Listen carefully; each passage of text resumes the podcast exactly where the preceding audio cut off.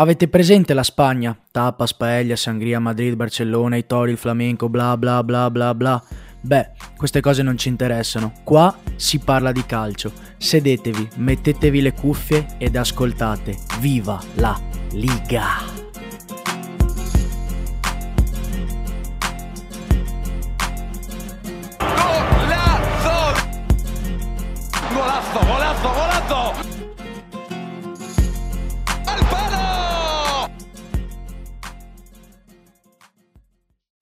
Buongiorno, buon pomeriggio, buonasera. Quello che è, questo è Viva la Liga, il podcast che parla in lingua spagnola. Io sono Gigi Io sono Ale.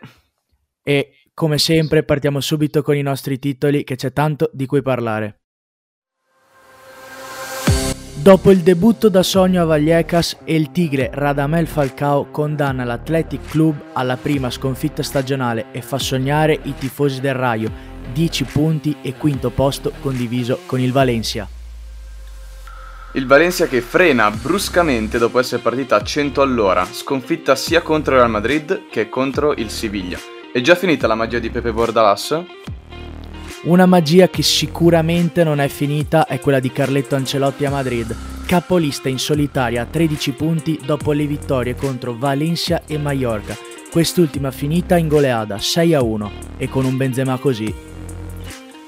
L'Atletico del Ciolo ritrova il pistolero Luis Suarez, ennesima vittoria in rimonta per i Colchoneros. Ora inseguono le merengues. Sarà questa la lotta per decidere chi vincerà la Liga? Il Barcellona sprofonda in un pareggio a Cadice 0-0 contro gli andalusi. Il tiki-taki e non il tiki-taka di Ronald Koeman funziona poco e la sua panchina traballa. Chi potrebbe eventualmente sostituirlo? Parliamo anche di chi non sta giocando bene. Il Getafe e l'Alaves sono ancora a 0 punti. Il Villarreal è partito lentamente pareggiando un po' troppe partite. Chi retrocede quest'anno in Liga e chi sarà la delusione? Questi invece i risultati dell'ultima giornata di Liga. Getafe 1, 2 Atletico Madrid, Athletic Club 1, 2 Rayo Vallecano, Levante 0, 2 Celta Vigo, Espanyol 1, 0 Alaves, Siviglia 3, Valencia 1, Villarreal 4, Elche 1, Real Madrid 6, Mallorca 1, Granada 2, 3 Real Sociedad, Osasuna 1, Real Betis 3, Cadice 0, Barcellona 0. Anche questa volta dette tutte. Ce le abbiamo tutte.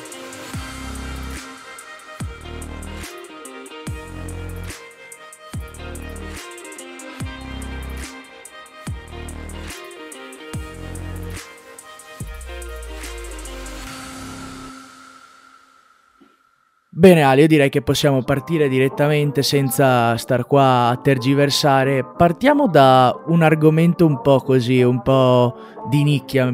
Ma questo Raio Vallecano con Iraola in panchina, noi ogni volta ci troviamo a parlare di qualche sorpresa alla fine. eh. Forse è ca- causa mia che me, me me le metto nei titoli, però sono delle storie che secondo me da, da far sapere anche ai nostri ascoltatori, magari non tutti le, le conoscono. Il Raio l'anno scorso era in seconda, è stata promossa tramite i playoff, arrivando mi pare a non, non terza ad esempio, mi pare fosse arrivata quinta o sesta, uno degli ultimi slot per partecipare ai playoff di Liga che sono un po' più corti rispetto ai playoff della Serie B italiana. Mi pare che non ci siano la settima e l'ottava, ma solo dalla terza alla sesta. E il Raio si è qualificato al quinto o sesto, ora non ricordo bene, e ha fatto una campagna acquisti che fino all'ultimo giorno di mercato o comunque poco dopo sembrava un po' un po' diciamo magra.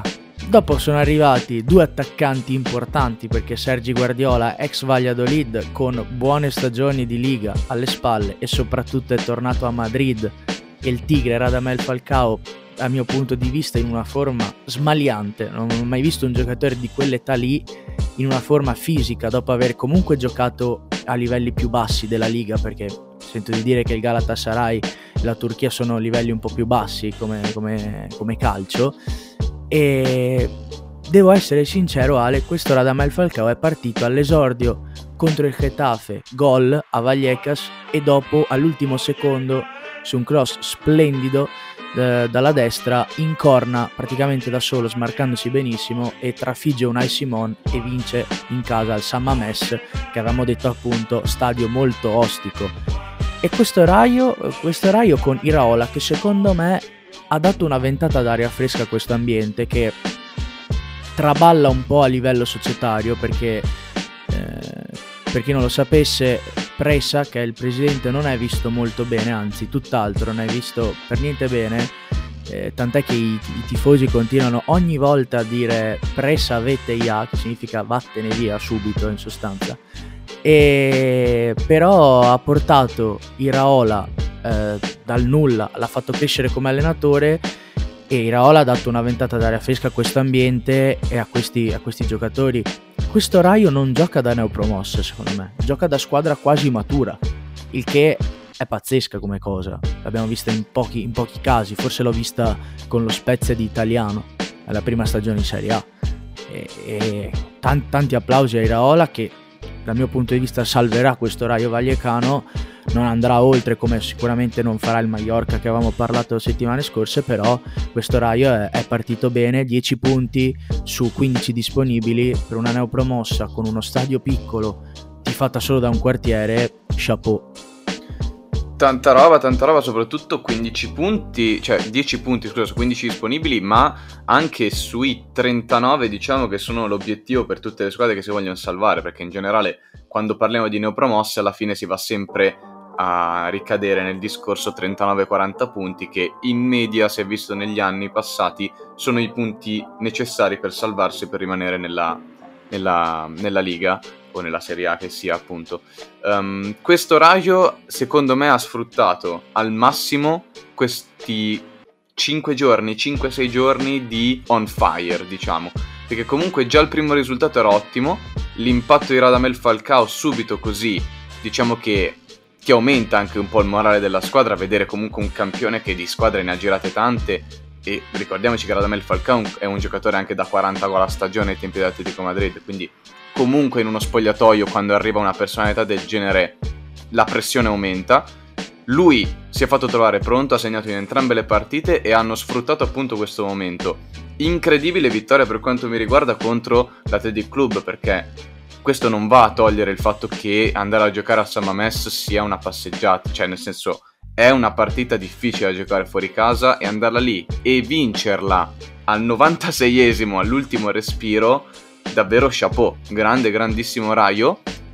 Detto ciò, tutti i meriti del caso, io comunque direi guardiamola comunque da un punto di vista razionale, cioè hanno sfruttato questi 5-6 giorni, bene per loro, 6 punti per un anno promossa sono tanta tanta roba, Adesso però vediamo se continueranno a giocare così. E soprattutto la domanda che ti vorrei porre e vorrei porre a tutti i nostri ascoltatori è quanto possiamo dare fiducia a Radamel Falcao in questo momento della sua carriera? Cioè nel senso siamo convinti che giocherà 10, 15, 20 partite di fila?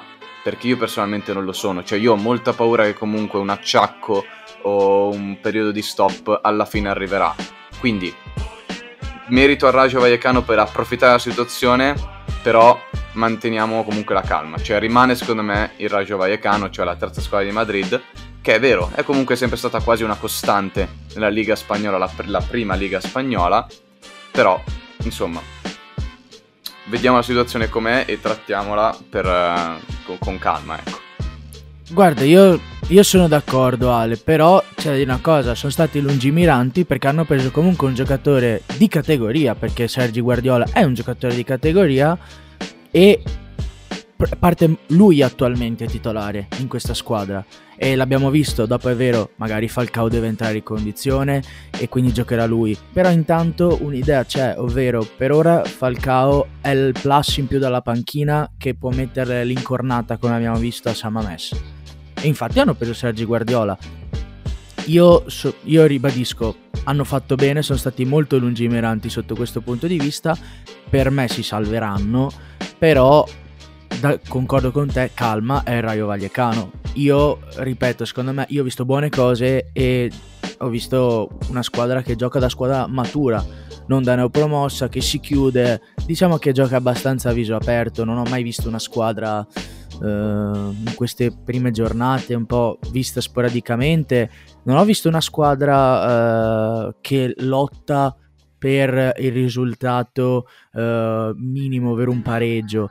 Cioè, anche contro il Getafe in casa, è vero, in casa eh, del, del Raio però 3-0 è finita. E abbiamo visto che comunque questo Raio ha anche giocatori di esperienza, esempio di Bebè, esempio di Mario Suarez, esempio di appunto eh, Sergi Guardiola, Unai Lopez sono anni che gioca eh, ormai in, in Liga, ce ne sono di giocatori interessanti, lo stesso Falcao che appunto abbiamo visto eh, brillare in queste, due, in queste due partite fiducia in questo Raio, però calma, io non vado oltre la salvezza e lo spero perché appunto è una squadra che mi desta da sempre simpatia, devo essere sincero.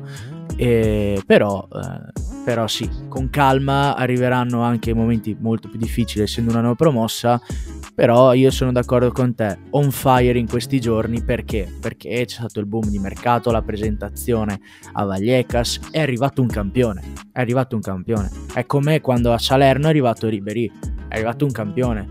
Forse Ribery ha vinto di più, uh, molto di più probabilmente, però Falcao è un giocatore che i gol li ha sempre fatti.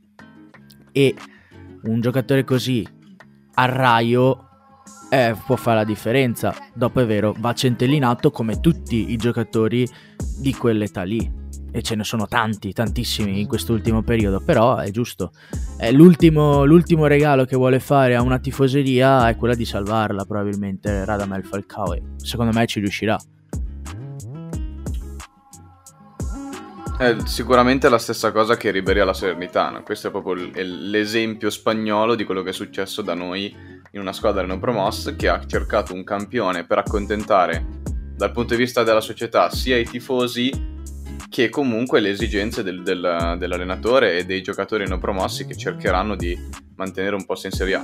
In questo momento la Salernitana sta facendo molto più fatica del Raggio, però non, stu- non, non stupiamoci, ecco se tra appunto come hai detto tu un mese, due, appena arrivano due, tre, quattro appuntamenti importanti magari le steccano tutte può succedere. A una squadra piccola come il Raggio può succedere. Assolutamente sì. Io direi che possiamo abbandonare Vallecas e andare in una parte un po' più blasonata di Madrid, che è quella ehm, che si chiama Casablanca, ovvero Real Madrid. Che un pochino questo... più blasonata, dai, neanche pochino, troppo. Insomma, pochino. Vabbè. e, diciamo che il Madrid si, co- si conferma una squadra che nonostante tutto si chiama Real Madrid, io lo ribadirò sempre. Carletto Ancelotti si sta facendo volere ancora bene. Ha vinto due partite eh, bene, ovvero col Valencia ha vinto in rimonta negli ultimi 5 minuti e col Mallorca ha vinto in goleada.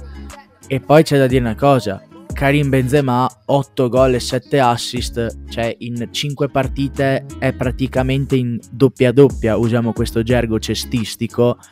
E dove può arrivare questo Real Madrid con Carletto Ancelotti ed è come abbiamo detto dopo che parleremo, eh, come abbiamo detto prima, scusate, eh, sarà la lotta tra Atletico e Real Madrid quest'anno più degli altri anni, secondo te? Per me guardando le altre ti dico di sì, perché l'Atletico è l'Atletico ed è una squadra completa, abbiamo detto che probabilmente per la prima volta è la squadra favorita e, Ma- e, e comunque la squadra da battere perché ha il cosiddetto scudetto sul petto, anche se in Spagna non c'è lo scudetto, e dall'altra parte c'è il Real Madrid che comunque ha vinto, ha pareggiato solo una partita e mh, mm, sta facendo molto bene con uomini importanti come Benzema, ma lo stesso Vinicius si sta comportando molto bene, ha segnato anche lui contro il Valencia, ad esempio.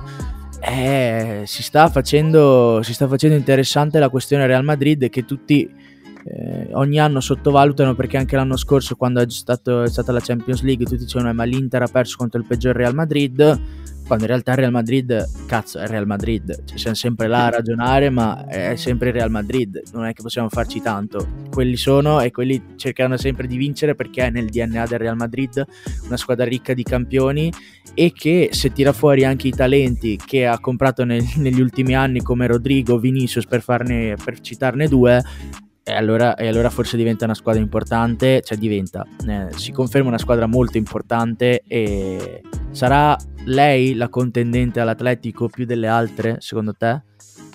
Risposta secca? Sì, sicuramente sarà Real Madrid la contendente con, con l'Atletico Madrid per la Liga 2021-2022 e ti dirò di più, più vanno avanti le partite e più mi stanno convincendo che quella, quella, quel, quel gap tra Atletico e tutte le altre evidentemente non è così largo come mi aspettavo all'inizio perché ragazzi sapevamo tutti che Benzema era forte ma cioè 8 gol e 7 assist e siamo ancora a settembre sono numeri da capogiro. Va avanti così a fine anno cosa fa? 40 gol e 25 assist? Cioè stiamo parlando di una cosa alla Messi alla Cristiano Ronaldo quando erano in Liga.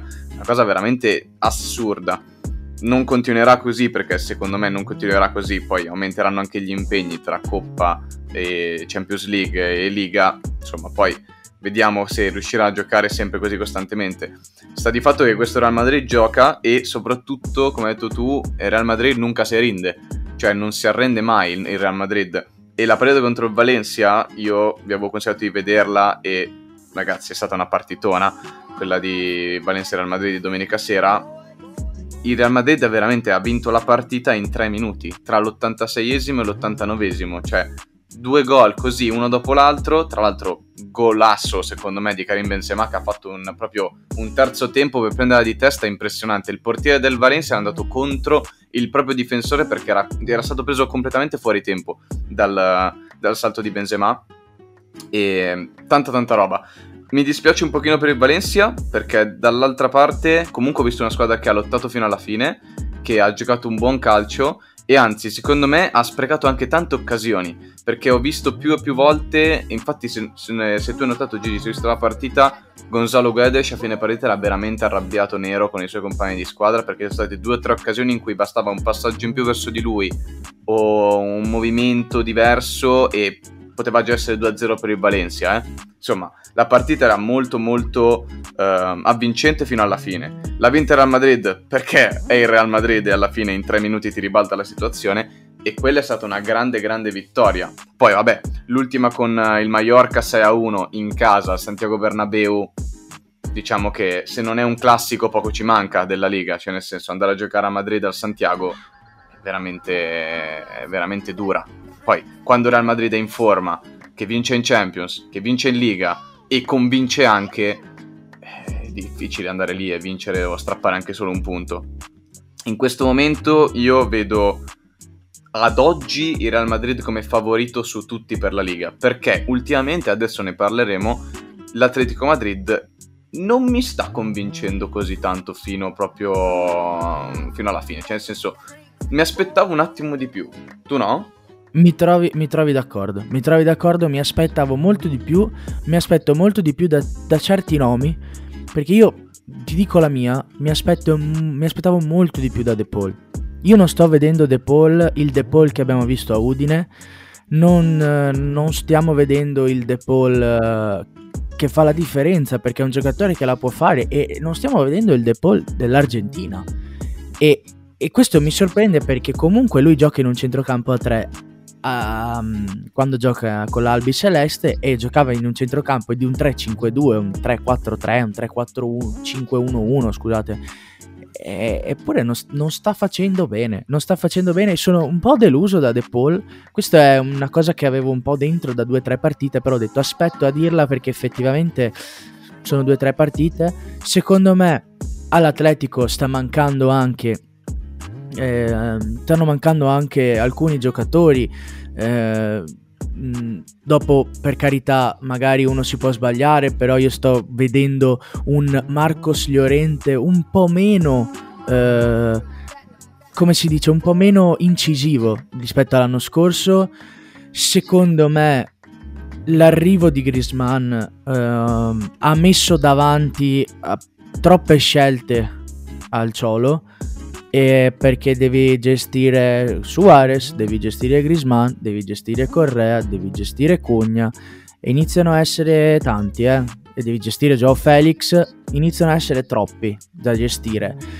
E per l'ennesima volta, e questo è come ha giocato l'Atletico Madrid almeno contro il Getafe, ma penso che abbia giocato così anche contro um, il, il, non mi ricordo contro che ha giocato la scorsa contro il Bilbao e ha giocato in una maniera che secondo me cioè cambia troppo spesso ha cambiato cioè allora giochi 4-2-3-1 contro il Getafe e giochi 3-5-2 contro il contro l'Athletic Club e ti manca, ti manca la continuità. Io ho capito che bisogna adattarsi e io sono d'accordissimo sul partito a partito perché secondo me è un pensiero, una filosofia giusta. Però partito a partito con la tua filosofia e non con quella là di, della partita che devi affrontare, secondo me. Perché giochi contro l'Athletic Club con Oblak Savic, Jimenez Hermoso in difesa, con Dogbia davanti alla difesa, Trippier, Llorente eh, De Paul, Renan Lodi, Grisman Correa.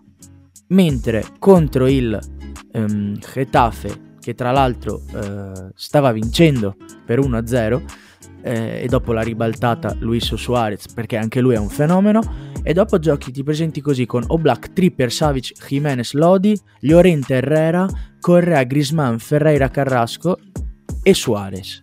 Ci sono troppi cambi secondo me cioè non, non dai continuità a, ai giocatori. E poi ripeto, troppe scelte davanti a, al Ciolo Simeone. Secondo me, sai cosa? Questa qua adesso non voglio dirla come cattiveria, anzi, voglio che la prendiate semplicemente per quello che è. Questa qua, secondo me, è una mentalità da provinciale. Cioè, mettere a disposizione della partita una formazione diversa ogni volta. Questo cosa vuol dire? Che magari Simeone ha visto che contro una determinata squadra o contro un'altra era meglio una formazione rispetto a un'altra e uno potrebbe dire sì, va bene, sei stato bravo perché ti sei adattato, ma il problema è che quando tu sei una grande squadra, non sei tu che ti devi adattare agli altri, sono gli altri che si devono adattare a te. Cioè tu una volta che scegli un modulo, scegli i giocatori, quello è il tuo 11 titolare, quello è e quello rimane. Chiaro, poi si fa male qualcuno, qualcuno lo vedi più in forma durante gli allenamenti in settimana, lo vuoi lanciare, per carità di Dio, ci sta, ma l'identità deve essere quella. E quando tu vai a giocare a Getafe, che cavolo rimane il Getafe, non puoi adattarti al Getafe. È il Getafe che si deve adattare a te. Ed è una gran bella differenza. È per questo che comunque ogni partita, se tu ci, se, se tu ci fai caso, l'Atletico Madrid inizia a ingranare dopo quando magari è 50, 60, 70 allora lì lo vedi che inizia a ingranare e a, e a macinare calcio, a, a, lo vedi che è l'Atletico Madrid, mentre all'inizio fa sempre fatica. Infatti queste partite comunque, l'Atletico Madrid sono ormai tre partite che le risolve alla fine, tranne il pareggio per 0-0, anche questa l'hanno risolta alla fine grazie al fenomeno Luis Suarez. Insomma, io mi aspettavo un pochino di più. Poi, sicuramente Simeone ci, smenti- ci smentirà perché Simeone è un top, cioè un, è un grandissimo allenatore e i giocatori ci sono. Quindi vediamo, è ancora molto presto, ricordiamoci che siamo ancora a settembre, mancano ancora scontri diretti con tutte le big, per carità. Però mi aspettavo un, un pochino di più dall'Atletico, ecco, tutto qua. Idem, idem perché è l'Atletico Madrid, è la squadra campione in carica di Spagna e perché i giocatori ci sono. Io, eh, come abbiamo detto tante volte, come io ribadisco e anche tu l'hai fatto, penso sia la formazione più completa del Ciolo Simeone in assoluto, perché guardiamo i ruoli a centrocampo, ha un cambio per ruolo, negli esterni ha tante soluzioni, in difesa forse può peccare qualcosa, però i giocatori ci sono anche lì. Vabbè, import- addirittura in porta hanno preso Le Comte che comunque era un portiere titolare e è andato a fare il secondo di Oblak. In attacco non ne parliamo, siamo a livelli di, di top. Io non capisco questo, questa con, assiduo, eh, vo, assidua voglia di cambiare nella testa del Ciolo Simeone. Cioè, poi io non so eh, eh, cosa, cosa, pensi, ma cioè, perché non provare a fare un 3-5-2 fisso tutto l'anno e, e, e adattarsi a ciò che si ha? Cioè, con tutto il rispetto, ma Marcos Llorente ha giocato benissimo da mezzala l'anno scorso e faceva, era uno dei migliori de, del campionato spagnolo. Io in questo, in, questo, in questo inizio di campionato non è che l'abbia visto brillare. E poi davanti alla difesa ti, manche, ti manca Coche in questo momento. Però io tra Hector Herrera e Condogbia non ho dubbi. Cioè, sarà che io vivo di, di, di, con gli incubi. Però, però, mi sembra meglio Hector Herrera, insomma. Eh, però non lo so, questa voglia di cambiare, di, di, sperimentare, quando in realtà la squadra, a parte che questa squadra qua la puoi mettere in campo come vuoi, eh, cioè, eh, però hai visto che Correa va bene, perché lanciare direttamente Grisman? Cioè, su questo sono d'accordo, tu hai comprato un giocatore, però di solito io dico sempre, hai comprato un giocatore lo fai, lo fai stare in panchina, ma in questo caso ci sta, perché avevi un top come Correa che stava facendo una grandissima stagione e lui si deve sudare il posto, no? Che arriva e gioca tutte le partite da titolare, secondo me. E io lo adoro Griezmann, però anche lui deve ingranare e questo Atletico sta ingranando piano. Dopo noi facciamo questi discorsi, hanno punti, han due punti in meno il Real Madrid, siamo lì, però io ribadisco, per me questa squadra qui deve, deve e può fare meglio, deve, deve e può fare meglio assolutamente, eh, non c'è nulla da dire. Tornando un attimo al discorso Real Madrid, dico solo che secondo me il Real Madrid ehm, ha una cosa, ha un fattore che si chiama Bernabeu quest'anno, che l'anno scorso non aveva. E secondo me qua può far paura. E il Real Bernabeu fa paura. Cioè io mi immagino arrivi, eh, hai sempre giocato in certi campetti, arrivi al Real Madrid. Eh, arrivi al Bernabeu. E questo, e questo l'avevamo detto anche l'anno scorso e, e lo ribadiamo quest'anno. Secondo me il, il Bernabeu mieterà tante vittime, ma perché è il Bernabeu e perché ci c'è tornata pure la gente e sono cavoli amari per tutti. Adesso vediamo come, come, si evolveranno le cose. Queste due per me sono le top. Dopo c'è un gap. Forse il Real ha ridotto il gap con l'Atletico gio- facendo parlare il campo. Però con le altre, e arriviamo anche al tuo Barcellona ora, le vedo tanto indietro, Siviglia, Barcellona, lo stesso Valencia, la Real Sociedad, il Villarreal e dopo parleremo anche di, di, zona, di zona bassa e la classifica. Secondo me c'è un gap importante queste, tra, tra, queste, tra, queste, due squadre e le altre eh, 18 della Liga. Assolutamente d'accordo e prima di passare appunto a parlare delle altre 18 della Liga io vorrei, fare, vorrei darvi un'altra chicca sul Real Madrid e ovviamente sul Santiago Bernabeu come hai giustamente detto tu che per quanto riguarda me, ok, parere personale, è lo stadio più difficile al mondo dove andare a giocare come ospite. Più di Anfield, più di... cos'era quello turco del Galatasaray dove sia una bolgia per carità di Dio, ma quando tu entri a, a, a Santiago Bernabeu cioè, io ci sono stato, ragazzi, è una cosa fuori dal normale, è incredibile. Io ti senti so- piccolo. Ti senti piccolo, a parte che poi c'è anche questa forma che si chiude sopra, quindi appunto ti, ti sembra quasi che sei in trappola dentro questo stadio. E poi, chiaro, i calciatori questo non lo fanno, ma io da turista sono anche andato a vedere il Santiago Bernabeu, cioè ragazzi, le sale dei trofei non finivano mai, cioè sembrano due volte casa mia, una cosa che non, non finivano mai queste sale dei trofei, gigantesche, infinite, palloni d'oro ovunque, cioè nel senso, Real Madrid è sempre Real Madrid. E appunto parlando di, di Real, partite in casa 2, vittorie 2, 11 gol fatti, 3 subiti. Cioè, ragazzi, questi qua sono, stanno, stanno, a, stanno, viaggiando a numeri incredibili. 21 gol fatti e 8 subiti in 6 partite. Se la matematica non mi inganna, e io faccio schifo in matematica, sono comunque più di 3 gol a partita, o mi sbaglio? Sì, poco più di 3 gol a partita. Alla eh. fine po- poco più, però c'hai 12-18, eh, sì, eh, poco più di 3 gol a partita. Mica poco, ragazzi. Contate che l'Atletico Madrid ne ha fatti 9 e ne ha subiti 5 l'altra che magari ne sta facendo un po' di più è il Valencia che ne ha fatti 11 ma ne ha subiti 7, cioè il Real sta viaggiando a numeri da campione di liga in questo momento, eh, quindi occhio a come si evolve la situazione. Non vedo l'ora in questo momento di vedere un bel Real Madrid-Atletico Madrid, perché sarebbe la partita del momento. Eh, quest'anno secondo me è la partita di cartello perché appunto continua a, a, mancare un po' il Barcellona, nel senso un po', continua a mancare un po' il mm. Barcellona di Ronald Koeman in versione boh, uh, The Office, possiamo dirlo, insomma, sembra, boh, sembra un messo lì, sembra, parkour, eh, si presenta così e fa tiki taki e cioè, hai capito che già lì c'è poca serietà, secondo me.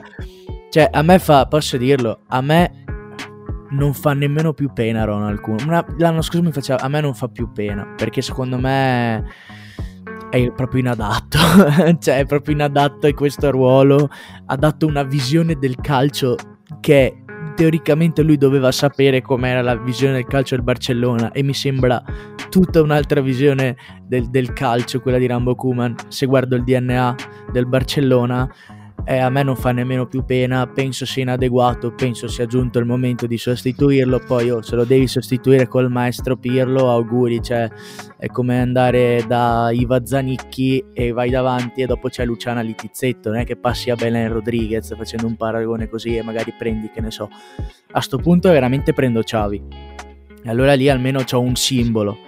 Ronald Koeman si è giocato al Barcellona, però sinceramente, cioè, a questo punto veramente forse è meglio il calcio liquido del maestro Pirlo, eh. non sto scherzando, eh. io Pirlo lo ringrazierò sempre perché ha fatto vincere uno scudetto all'Inter, però signori miei, eh, arrivare, cioè, Rambo Coman, eh, eh, no, ripeto, non mi fa più pena.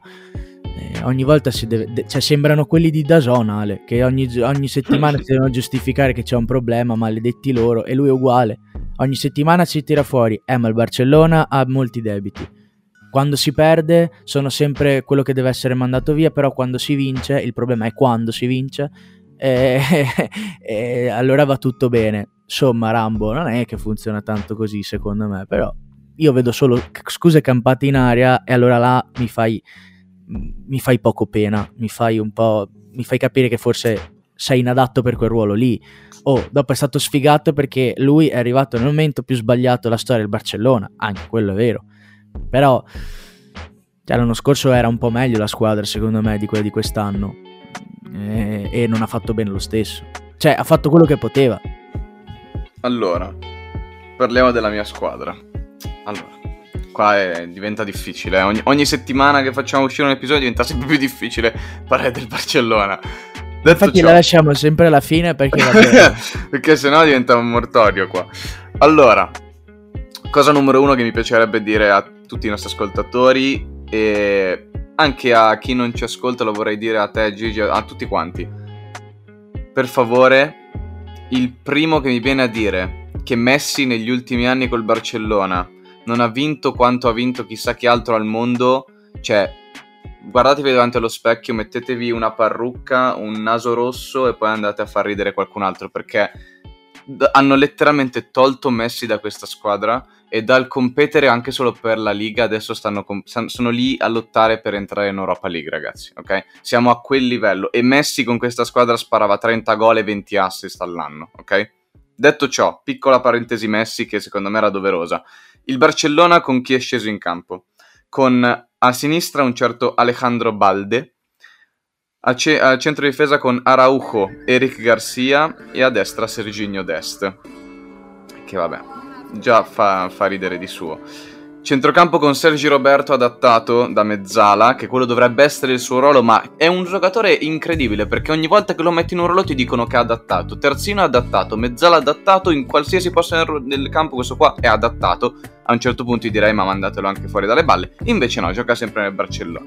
C'è una cioè, merda in sostanza. Praticamente. sì, sì. Comunque è... questa, uh, metto l'appunto, questa è contro il Granada che è stato il pareggio 1-1. Col Cadi ci sono schierati non molto diversamente. Però. Sì, sì, questa era l'ultima partita col... Col questa, Granada. Questa, questa era col Granada, esatto. Poi Sergio Busquets e Frankie De Jong, vabbè, ci sta. Davanti Yusuf Demir, buttato subito titolare così da, da Kuman, senza senso. Depay prima punta, ok? E Philippe Coutinho a sinistra. Questo Barcellona è veramente inguardabile, veramente inguardabile. Non tanto perché non gioca a calcio, perché comunque giocare a calcio sono capaci, ok? Il problema è che non finalizzano niente, niente. Cioè, in questa partita contro il Granada in particolare, possesso palla 77%, 17 tiri, solo un gol. C'è qualcosa che non va, cioè non va bene. E a parte che anche uno stupido solo a leggere questa formazione dice ok, forte Depay per carità di Dio, ma il terminale offensivo chi è in questa squadra tra Demir, Depay e Coutinho? Chi è il bomber che te la butta dentro? Nessuno, perché sono tutti creatori di gioco, non c'è il bomber che te la butta dentro. Poi il bomber che ha deciso di prendere Mr. Kuman è un certo Luke De Jong, che è una cosa imbarazzante, quindi fai 2 più 2, il Barcellona non ha un centravanti neanche quest'anno. Braithwaite, che dovrebbe essere l'altro centravanti, e ridiamoci anche su questa, è infortunato, è già infortunato. Quindi è situazione a Barcellona drastica, veramente. Il, il Kun Agüero, eh... il è rotto anche lui, non ha mai giocato una partita per il Barcellona perché tanto lui si prende i milioni e non gliene frega niente di giocare perché l'amichetto Messi se n'è andato, il rispetto per la squadra non esiste. E, ehm, niente, detto ciò, Ronald Koeman ha rilasciato una conferenza stampa straordinaria negli ultimi giorni, praticamente ha letto un foglietto che gli ha scritto la società del Barcellona perché questo è stato, ok? Non, non, è, non proveniva da lui. Nel quale... Posso inserire quel, quando ha detto tiki-taki? Tiki-taki me, era imbarazzante.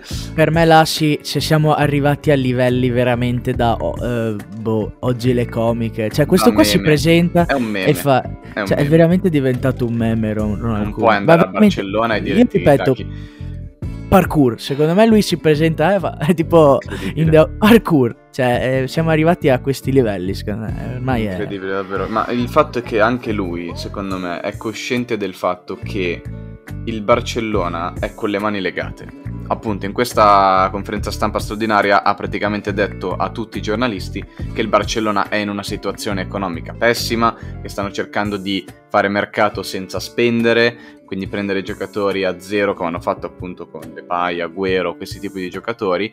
E quindi il processo per tornare a essere il Barcellona dei vecchi tempi se mai riusciranno mai a tornarci, è abbastanza lungo. Detto ciò, con queste parole, in pratica ha detto: Il Barcellona non ha i soldi per rimpiazzarmi con un altro allenatore perché di pagarne un altro mentre pagano anche me, che mi hanno cacciato, non, non ce ne hanno, ok? Non hanno soldi per farlo. Quindi, se che vi vada bene o non vi vada bene, io rimango qua come allenatore. I risultati sono quelli che sono, quindi quest'anno sarà un anno di trans- transizione.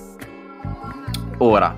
Anche perché Coman prende 5 cucuzze fino al 2022, quindi eh, l'anno prossimo eh, bisogna vedere come va a finire questa stagione Forse poi posso dirti, puoi anche permetterti di esonerarlo tanto a quest'anno gli finisce il contratto e non penso troverà una squadra molto facilmente dopo questa spedizione blaugrana, il buon Rambo. Mm, no, però comunque se, se lo esoneri un altro allenatore lo devi pagare, quindi oltre a quei 5 milioni dovrai metterci altri milioni che necessariamente dovrai pagare. E in questo, in questo momento il Barcellona è con le pezze al culo per essere proprio francesi. Tra l'altro, chi, chi, chi, è che viene, chi, è che ti viene a allenare praticamente al minimo salariale solo perché sei il Barcellona? Mm, forse, forse, forse Xavi. Xavi, ma per amore del club, perché comunque eh. Xavi sta prendendo i bei milioni in Qatar adesso, non è.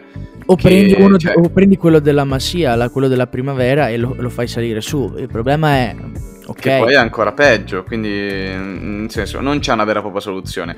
Secondo me eh, questo Barcellona con i giocatori che ha adesso comunque potrebbe provare ad arrivare tra le prime quattro in campionato. Dipende tantissimo dagli infortuni e dipende tantissimo anche appunto dalla mentalità ed effettivamente la voglia di vincere l'orgoglio di questo Barcellona che vediamo se verrà fuori o no, perché comunque Barcellona è una squadra gloriosa, è la seconda squadra più grande di Spagna, per anni è stata la prima squadra più grande di Spagna, quindi nel senso l'orgoglio ci deve essere, i senatori ci sono ancora che devono riuscire a tirarlo fuori da questi ragazzi, io spero tanto in una buona annata di Ansu Fati, che secondo me ovviamente è uno dei migliori talenti al mondo in questo momento dei giovani, e ehm, niente, detto ciò l'unica cosa che un tifoso blaugrana in questo momento possa fare è sperare. Che finisca presto probabilmente quest'anno. Però eh, io ho un ultimo dato e dopo cioè, l'ultima coltellata al tuo cuore Ale. Contro il Cadice, lasciando stare la formazione, vabbè la possiamo anche dire con Ter Stegen, Minguesa, Minguesa, Piquet, Araujo, eh, Dest, De Jong, Busquets, Gavi Demir, Luke De Jong e Memphis Depay, il tuo amico Luke ha giocato titolare, però è stato, però è stato, è stato sostituito, dai, penso da, da, da Coutinho a questo punto. Eh, però la, le statistiche, ok, 69% 31 del possesso palla per il Barcellona, questa non è una novità, però il Cadice ha fatto il doppio dei tiri totali, cioè 13 a 6 di tiri totali, dopo in porta 3 a 2 sempre per il Cadice, però 13 tiri dal Cadice e tu sei il Barcellona contro 6 tiri e non la vinci mai, eh. non la vinci mai una partita del genere e, e, e io ripeto, siamo arrivati a un punto che fa pena Rambo Coman perché ha le mani legate? Ni, secondo me. Mi fanno più pena certi giocatori tipo Memphis Depay che a questo punto sì, cavolo, è arrivato... Oh, ma io... Cioè, attualmente tu sceglieresti di andare a giocare al Barcellona? Dal, cioè, se fossi un giocatore professionista, sei al Barcellona, ok? Ma attualmente tu ci andresti? Cioè, faccio un esempio, Lautaro che era sotto la, il... Um, no, no, so, sotto no. l'obiettivo, era, era, sotto il mirino del, del, del, del, Barça. Tu fossi stato Lautaro, no? Che ti arrivano le proposte, per esempio, Barcellona, dopo Tottenham e Arsenal, ok? Tu sei un giocatore che, ok, loro ti danno più soldi, ma secondo te vinci più in, quelle, in queste tre squadre o all'Inter in questo periodo storico? Per me a allora, questo punto ti sicuramente all'Inter. se arrivi dall'Inter e l'Inter è campione d'Italia, tra l'altro l'anno prima è arrivata seconda a un punto dalla Juve in finale d'Europa League, è un discorso diverso secondo me rispetto a Depay, perché comunque per, adesso, per carità di Dio, Depay giocava nel Lione, se non mi ricordo male, correggimi se sbaglio, però non c'è, non c'è paragone tra Lione e Inter come blasone comunque, quindi l'Inter è una squadra decisamente più grande, una delle tre squadre più grandi d'Italia, diciamo che è una situazione un po' diversa. Poi la situazione con l'autore in quel momento era anche andare a Barcellona e giocare con Leo Messi e diciamo che è ben diverso che andare in un Barcellona adesso senza Leo Messi. Eh, però dopo ti ritrovi in questa situazione perché l'autore no, beh, sicuramente, sicuramente. Però cioè... è anche vero che se tu sei un giocatore che ti reputi un top top player mondiale, che ne so, mettici un Haaland, ok? E il Barcellona ti offre di andare a giocare appunto da loro e tu ti senti un giocatore da posso trascinare una squadra e farla diventare ancora più forte di quello che già è o comunque riportarla a quello che era prima alcuni giocatori possono anche provare a farlo. Chiaro, adesso, ultimamente, negli ultimi anni di calcio e sport mondiale, gli piace la pappa pronta agli sportivi. Cioè, nel senso, voglio andare in una squadra dove si vince di più. Guarda il City, guarda il PSG, guarda il Chelsea, guarda quelle squadre lì. Però magari ancora, c'è ancora qualche romantico che dice ragazzi io voglio una sfida, voglio andare a Barcellona e tirare sul Barcellona dalle ceneri e farlo tornare a vincere. Magari quel giocatore c'è ancora. E se comunque al telefono ti risponde il Barcellona, insomma, un pensiero ce lo fai. Sì, però io ti dico attualmente, ti dicevo attualmente appunto perché tu hai centrato il punto, adesso vuoi vincere subito, cioè 20, sei forte a 23 anni, se non vinci a 23 anni sembra che sei un deficiente, cioè non mi sembra. sì, Voglio dire, Michael Jordan ha vinto quasi a 30 anni il primo titolo NBA, faccio l'esempio di Michael Jordan, quindi non è che, e, stiamo parlando di uno degli sportivi più influenti e più importanti della storia, cioè dello sport, non del calcio, del basket, cioè questo era il senso. Per chiudere l'episodio, Ale, Possiamo un attimo fare una chiosa sulle ultime, ultime posizioni o comunque chi sta deludendo? E io ti faccio un nome e penso sia chiaro. Il Villarreal mi sta deludendo, del, deludendo mi sta deludendo tantissimo. Cioè, eh, stavo analizzando prima 5 partite, perché hanno giocato 5 partite, una e hanno pareggiato 4 volte e hanno vinto una sola volta. E se ci mettiamo anche in Champions League hanno pareggiato pure quella perché hanno pareggiato anche con l'Atalanta dopo essere stati sopra. Cioè qua sta diventando un problema. Il Villarreal io è una squadra che la metto sicuramente tra le prime sette e che probabilmente arriverà. Però quest'anno è difficile perché si parla di un Valencia che può arrivare a buon, a buon livello. Si parla di un Real Sociedad che può arrivare a un buon livello. Occhio a certe squadre, perché se floppi tante volte stare, devi stare attento all'Athletic Bilbao, al Betis Siviglia. E, e dopo inizia a diventare, eh, iniziano a diventare squadre ostiche perché il Betis, vuoi non vuoi, gioca all'Europa League, la Real Sociedad gioca all'Europa League, il Villarreal gioca, doveva giocare la Conference League ma gioca la, gioca la Champions League perché ha vinto ai rigori e, a, contro il Manchester United ma questa squadra qua in campion- non è una squadra da competizione e si sta vedendo. Poi sta mancando un giocatore importantissimo per quanto mi riguarda questa squadra, che è eh, Gerard Moreno. Non sta facendo, non sta giocando, ma penso sia infortunato a questo punto, però manca tanto questa squadra, quindi occhio a valutarla, però cioè, eh, sta facendo, sta facendo male secondo me il Villarreal. No, è una squadra che dipende da Gerard Moreno? Cioè, a questo punto mi viene da dire sì. Secondo me Gigi sul Villarreal c'è anche da fare questo punto, cioè eh, sono... hanno preso una malattia brutta brutta brutta, come hai detto tu prima, cioè la pareggite, e secondo me, io da tanti anni ormai seguo il calcio, secondo me un pareggio è molto peggio di una sconfitta, e mi spiego. Quando inizi a pareggiare una partita, vuol dire che numero uno ti accontenti, perché se ti accontenti di un pareggio hai già praticamente perso. Se succede una volta può capitare, se succede due, mm. quando già succede tre, quattro volte su cinque partite, non è più un caso. Vuol dire che o la squadra non ha la voglia necessaria di vincere la partita, e questa qua è veramente brutta come cosa, oppure non riesce ad andare oltre il pareggio, e questo è ancora peggio. Cioè, nel senso, se tu perdi una partita ma ne vinci un'altra, fai tre punti, giusto?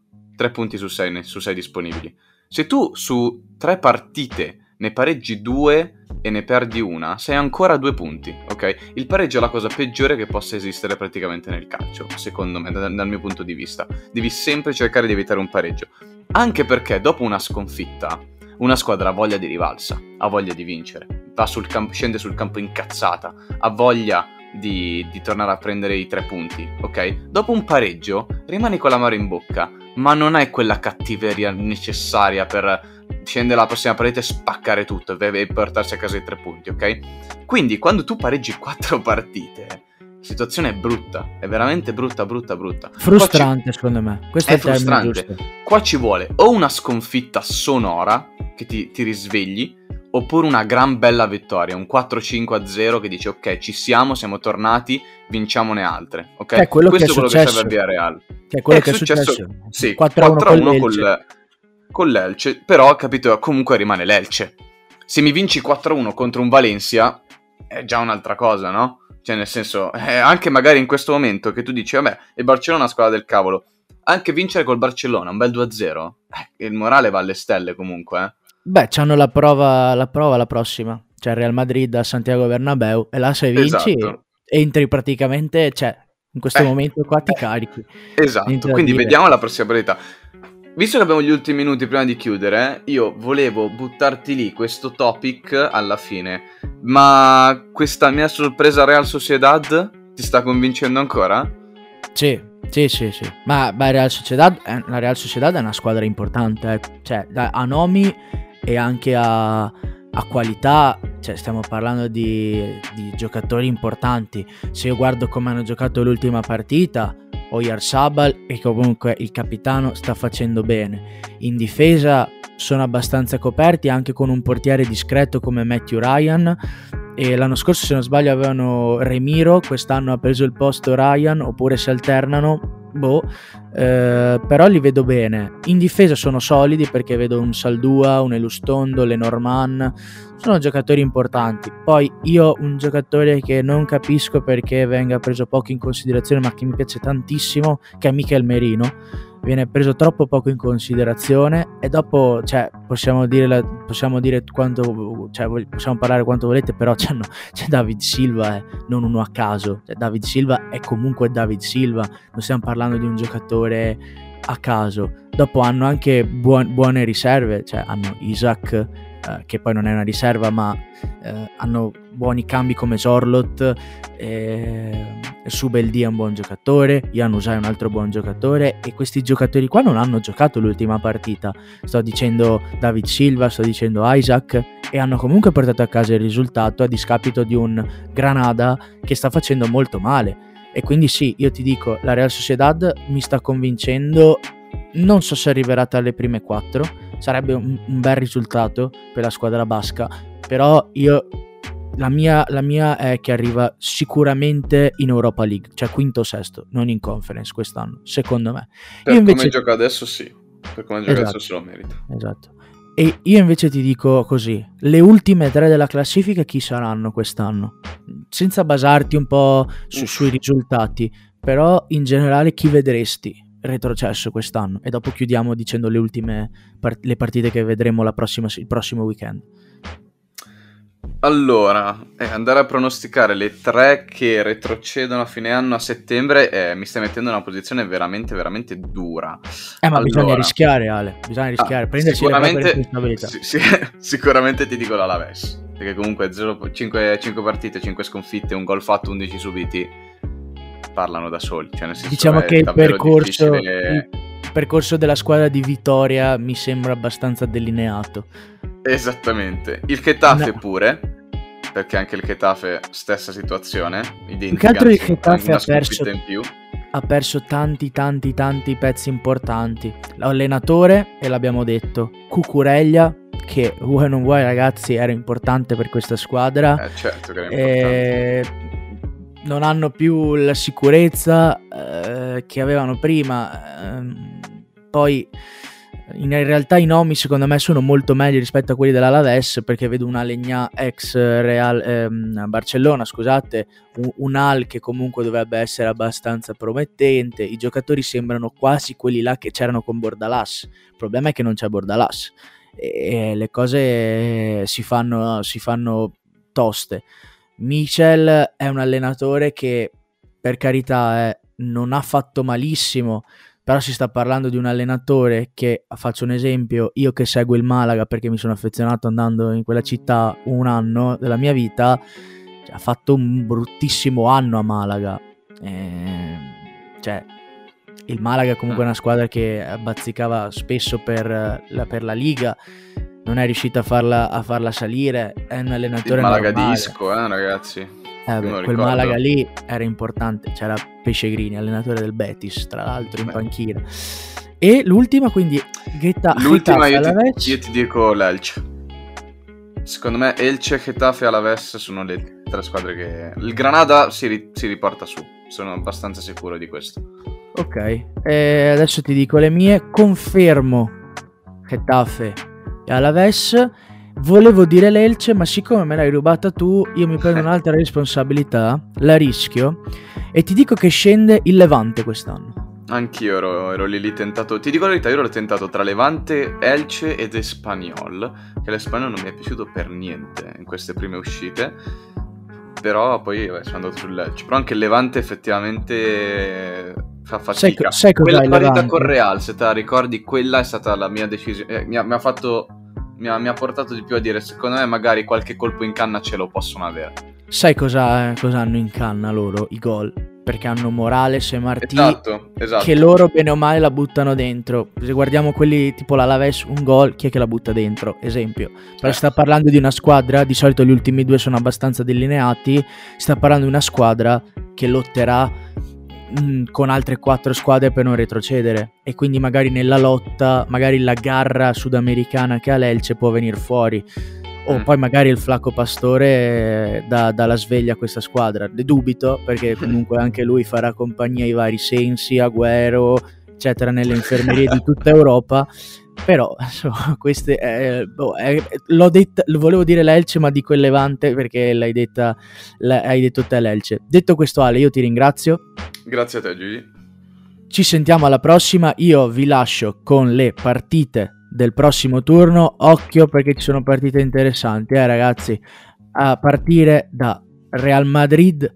Villarreal, che sarà una bella partita all'Aves Atletico Madrid, Valencia Athletic Bilbao, una classica secondo me del calcio spagnolo da non perdere, Siviglia Spagnol, molto interessante anche questa, due grandi città al confronto, Mallorca Sasuna, il Barcellona che deve rialzarsi e, e, sarà proprio contro il Levante, il Rayo Vallecano per vedere se Falcao e Iraola continueranno a sorprendere contro il Cadice, Real Sociedad Elche, Betis, Getafe, Celta Vigo, Granada questa è la giornata numero 7 della Liga. Io vi saluto.